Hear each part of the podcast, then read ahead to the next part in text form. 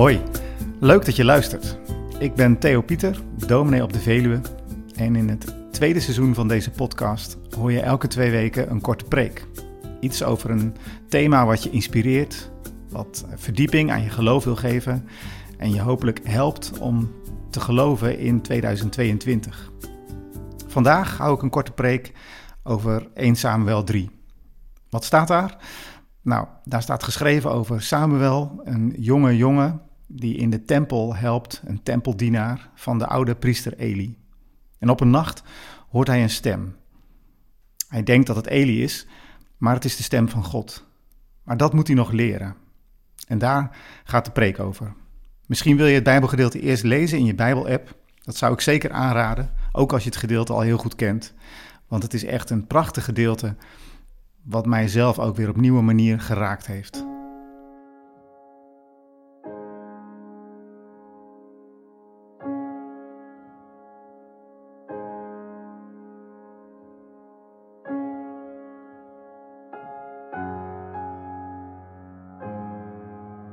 Sinds kort heeft ons pleegdochtertje door wat haar naam is. Een prachtige fase vind ik dat. Ze kan haar naam echt nog niet uitspreken, maar ze weet al wel dat als ik Wup, onze hond, roep, dat dat een andere naam is dan wanneer ik haar roep. Net als ieder mens heeft ook zij een, een persoonlijkheid die ze nog moet ontdekken. En dat daar dus haar naam dan bij hoort. Haar naam zal haar gaan onderscheiden van andere mensen. En zo wordt ons pleegdochtertje een ik, een ikje. Zo ben jij ook een ik geworden. En wie jouw naam kent, die kan je dus roepen, vanaf afstandje roepen en, en je, of je dat nu wil of niet in beweging krijgen. In 1 Samuel 3 gaat het over God die een naam roept. En ik ben benieuwd of jij die ervaring ook wel eens gehad hebt. Of die stem jou ook geroepen heeft, jouw naam genoemd. Misschien denk je nu, nou wow, dat, dat is gelijk wel heel heftig en diep. Ik ben daar helemaal niet zo mee bezig, want ik ben eigenlijk nog veel meer op zoek naar mijn eigen naam, dus naar, naar wie ik zelf eigenlijk ben. Maar ja, misschien heb je dan juist ook wel die stem nodig, die je bestaan bevestigt. Zo is er een prachtig dooplied met een heel mooi refrein en, en daarin zit de zin, O Heer, bevestig ons bestaan Noem ons bij onze naam. Gods stem, die jouw naam noemt. Dat klinkt misschien heel mooi, maar het is ook nog niet zo makkelijk. Tenminste, in de Bijbel blijkt dat het helemaal niet zo vanzelfsprekend is als een mens de stem van God hoort. Zo staat er in het Bijbelstukje dat er in Samuels tijd maar zelden woorden van God klonken. Er waren geen visioenen meer, Mannen of vrouwen van God waren amper nog te vinden. Er was een soort geestelijke hongersnood en, en het leven was dus heel plat geworden, zou je kunnen zeggen. Er zijn mensen die de tijd van Samuel daarom met onze tijd vergelijken. In de kerk gaat het nou ook niet bepaald geweldig. Teruglopende aantallen mensen bezoeken een kerk. Veel kerken kampen met teruglopende inkomsten. Voor velen van ons is het geloof ook meer iets wat erbij komt, een soort optie plus, dan dat het nou een topprioriteit in ons leven heeft. Er klinken maar zelden woorden van God in je leven. Eén keer per week of nog minder. Het lijkt wel alsof God maar weinig meer zegt. Sommige mensen noemen dat een soort geestelijke ijstijd. Het evangelie, de kerk, de Bijbel, al die dingen is voor het overgrote deel van mensen in onze plaats iets onbekends geworden. En als we niet oppassen, ook voor onszelf. En hoe minder wij zelf ook ontvangen, hoe lastiger het dan ook weer wordt om het door te geven. Vreemde geloofswoorden, vreemde namen. Er klinkt zelden nog maar een woord van de Heer. We horen nog maar nauwelijks iets van God ja, misschien wel over hem. Veel mensen hebben heus wel een mening over de kerk, over het geloof, of over wie en hoe God zou moeten zijn. Maar iets van God horen, dus van God zelf, hoor jij nog wel eens wat van hem? Of komt hij er maar moeilijk tussen, tussen al die dingen die om jouw aandacht roepen? In de tijd van Samuel was dat woord van God dus schaars geworden. Klinkt het een beetje plechtig. En het lijkt dan ook bijna wel een automatisme dat corruptie en ongehoorzaamheid dan ook welig tieren. De zonen van die oude priester Eli die zijn inhalig en ze maken misbruik van de rechten die zij als priesterzonen hebben. Ze tonen helemaal geen eerbied voor de gaven die voor de Heer bestemd zijn. En vader Eli slaagt er niet in zijn zonen weer op het rechte pad te brengen. Ja, en dan, dan daalt er duisternis over het heiligdom in Silo. Heel beeldend vertelt de Bijbel over een soort godsverduistering dus. De ogen van de oude priester zijn dof geworden.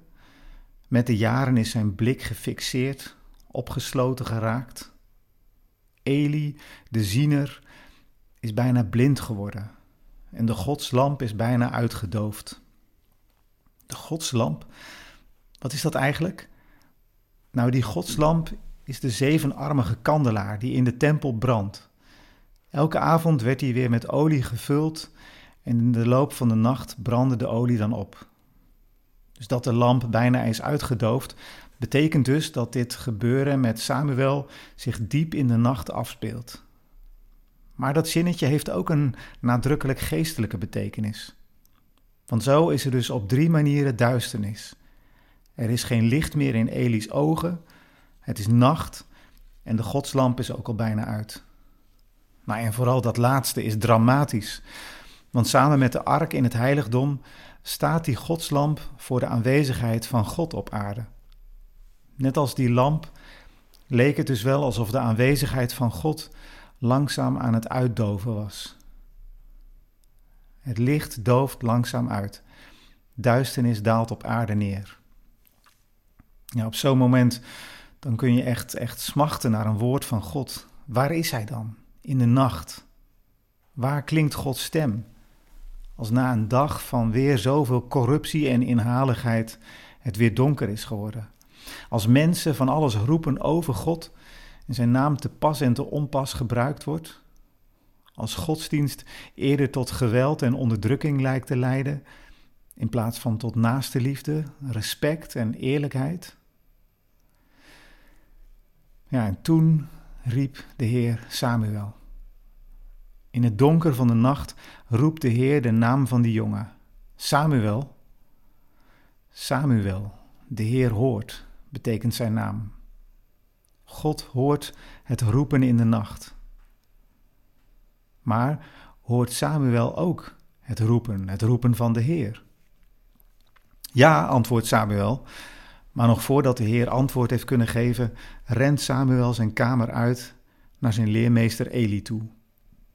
De Heer krijgt dus niet eens de kans om zijn boodschap aan die ijverige jongen door te geven.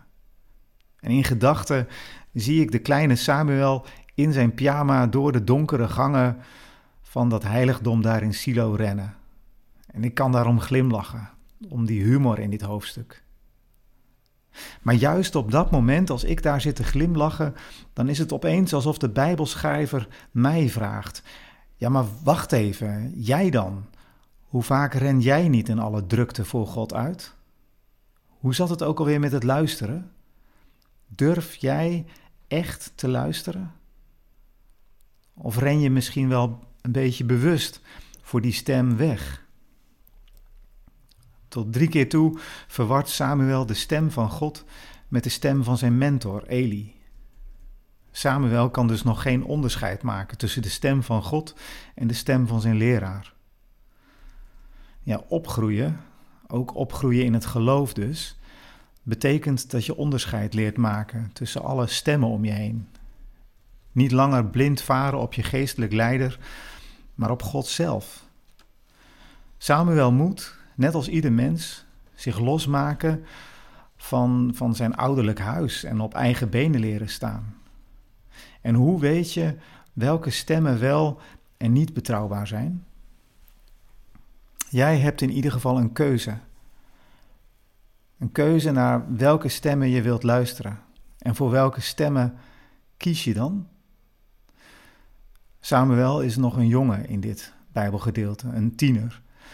Maar hij is op weg naar volwassenheid. Volwassen worden is kiezen welke stem voor jou beslissend mag zijn. En tieners hebben volwassenen nodig die hen helpen om onderscheid te maken tussen stemmen die klein houden en stemmen die bevrijden. In de taal van de Bijbel, in het Hebreeuws, staat er dat Samuel het woord van de Heer nog niet kent. En met kennen bedoelt de Bijbel dan niet intellectuele kennis, de kennis van het verstand, maar dat soort van vriendschappelijk omgaan van hart tot hart. Die manier waarop God ons dus kent, met ons vertrouwd is, die manier van kennen. En dat gaat zo diep dat het ons verstand ook te boven gaat. Er niet omheen, maar te boven. Zo jubelt Psalm 139. U doorgrondt en kent mij. Wonderlijk. En dat, die manier van kennen van Gods woord, dat gaat Samuel nu leren. Samuel kon de stem van God nog niet thuisbrengen. Zelfs Samuel dus, die notabene in het heiligdom werkt, dag in dag uit, die herkent de stem van God niet. Je zou toch anders verwachten van personeel in dienst van de Heer. Maar wat bemoedigend is het dan dat die oude Eli aan het eind van zijn leven, dat hij hem dat nog wel kan leren. Laat niemand ooit de ouderen onderschatten in hun belangrijke rol. Zelfs als er misschien van alles op aan te merken valt, dan is hun rol nog niet uitgespeeld. Samuel moest leren luisteren. En als hij Gods stem moest leren herkennen, dan gaat het er dus blijkbaar om dat hij Gods woord moet leren kennen met zijn hart. En ik dacht en ik hoop en ik vraag me af of wij met die tiener Samuel mee dat ook weer een beetje zouden kunnen leren. Hoe wij Gods stem zouden kunnen horen.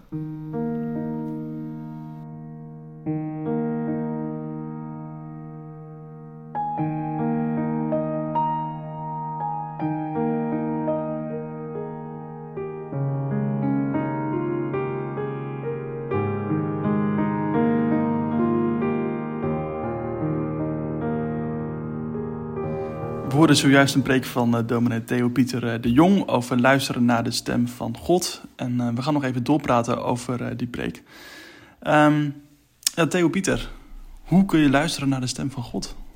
Ja, nou, um, volgens mij helpt het, zo helpt training gewoon daar ook bij. Ja, erin oefenen. Ja, dat heeft ook te maken, denk ik, met uh, met mediteren, met, met ervoor kiezen.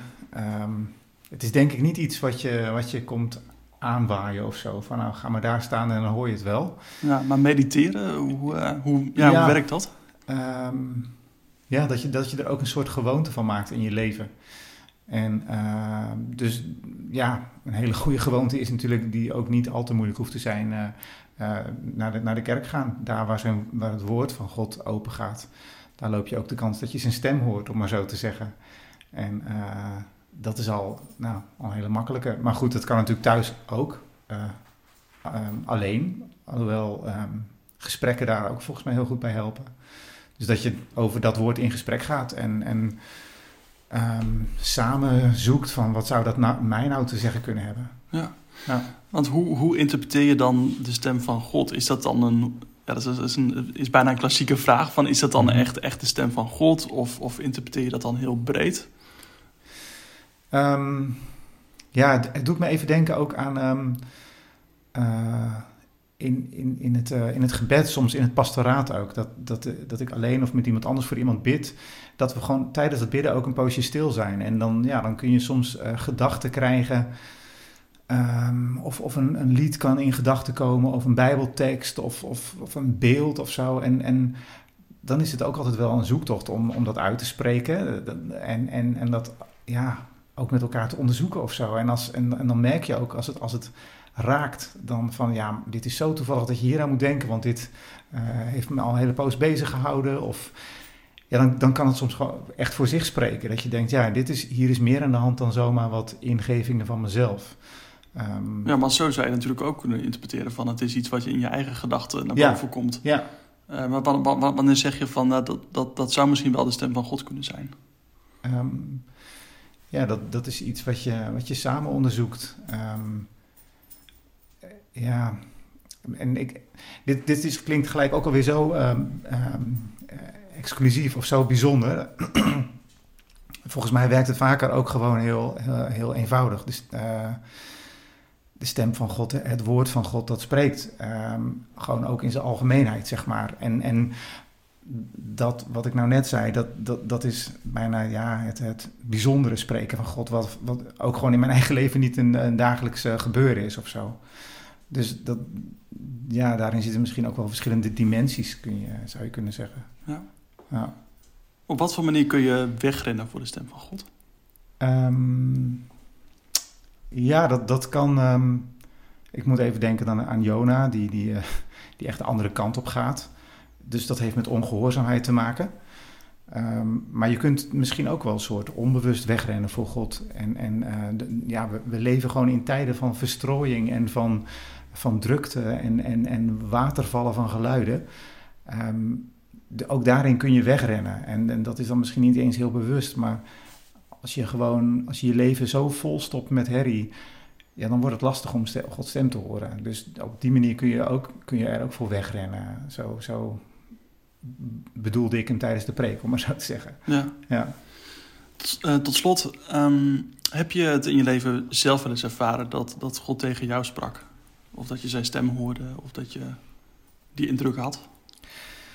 Ja, gelukkig heel vaak, denk ik. Vaak um, zelfs? Ja, nou ja, maar, maar, dan, maar dan dus ook wel weer op die hele gewone zondagse manier, zeg maar. Ik heb, uh, ik, ja, bij in het bezig zijn met de dienst, met, met het bijbelgedeelte, met de preek... Um, ja, dat, dat, is ook een soort creatief proces of zo. Maar op het moment dat het loskomt, dat is voor mij ook het spreken van God. Dat ik denk, ja, nu gaat, nu gaat die Bijbel zin krijgen. Nu gaat die landen in mijn leven. En dat, dat, is, um, dat is Gods stem.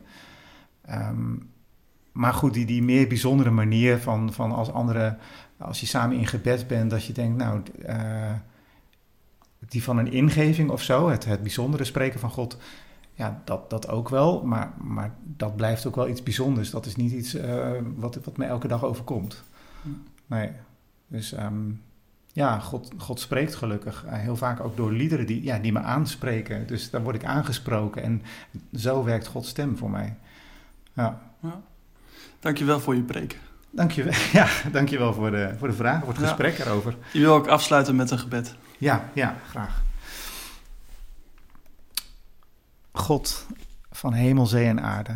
We bidden tot u, wij drukke mensen in een wereld waarin zoveel geluiden en stemmen klinken, verlangen wij naar uw stem. Wilt u ons blijven roepen dat we in beweging mogen komen zoals Samuel, om uw stem te horen en om, om uw naam uh, te leren uit te spreken. Um, daarin is ons leven. En wij danken u daarvoor. Amen. Bedankt dat je luisterde. Tot over twee weken. Wil je daarvan op de hoogte blijven van de nieuwe aflevering? Meld je dan even aan bij Spotify of Apple Podcast.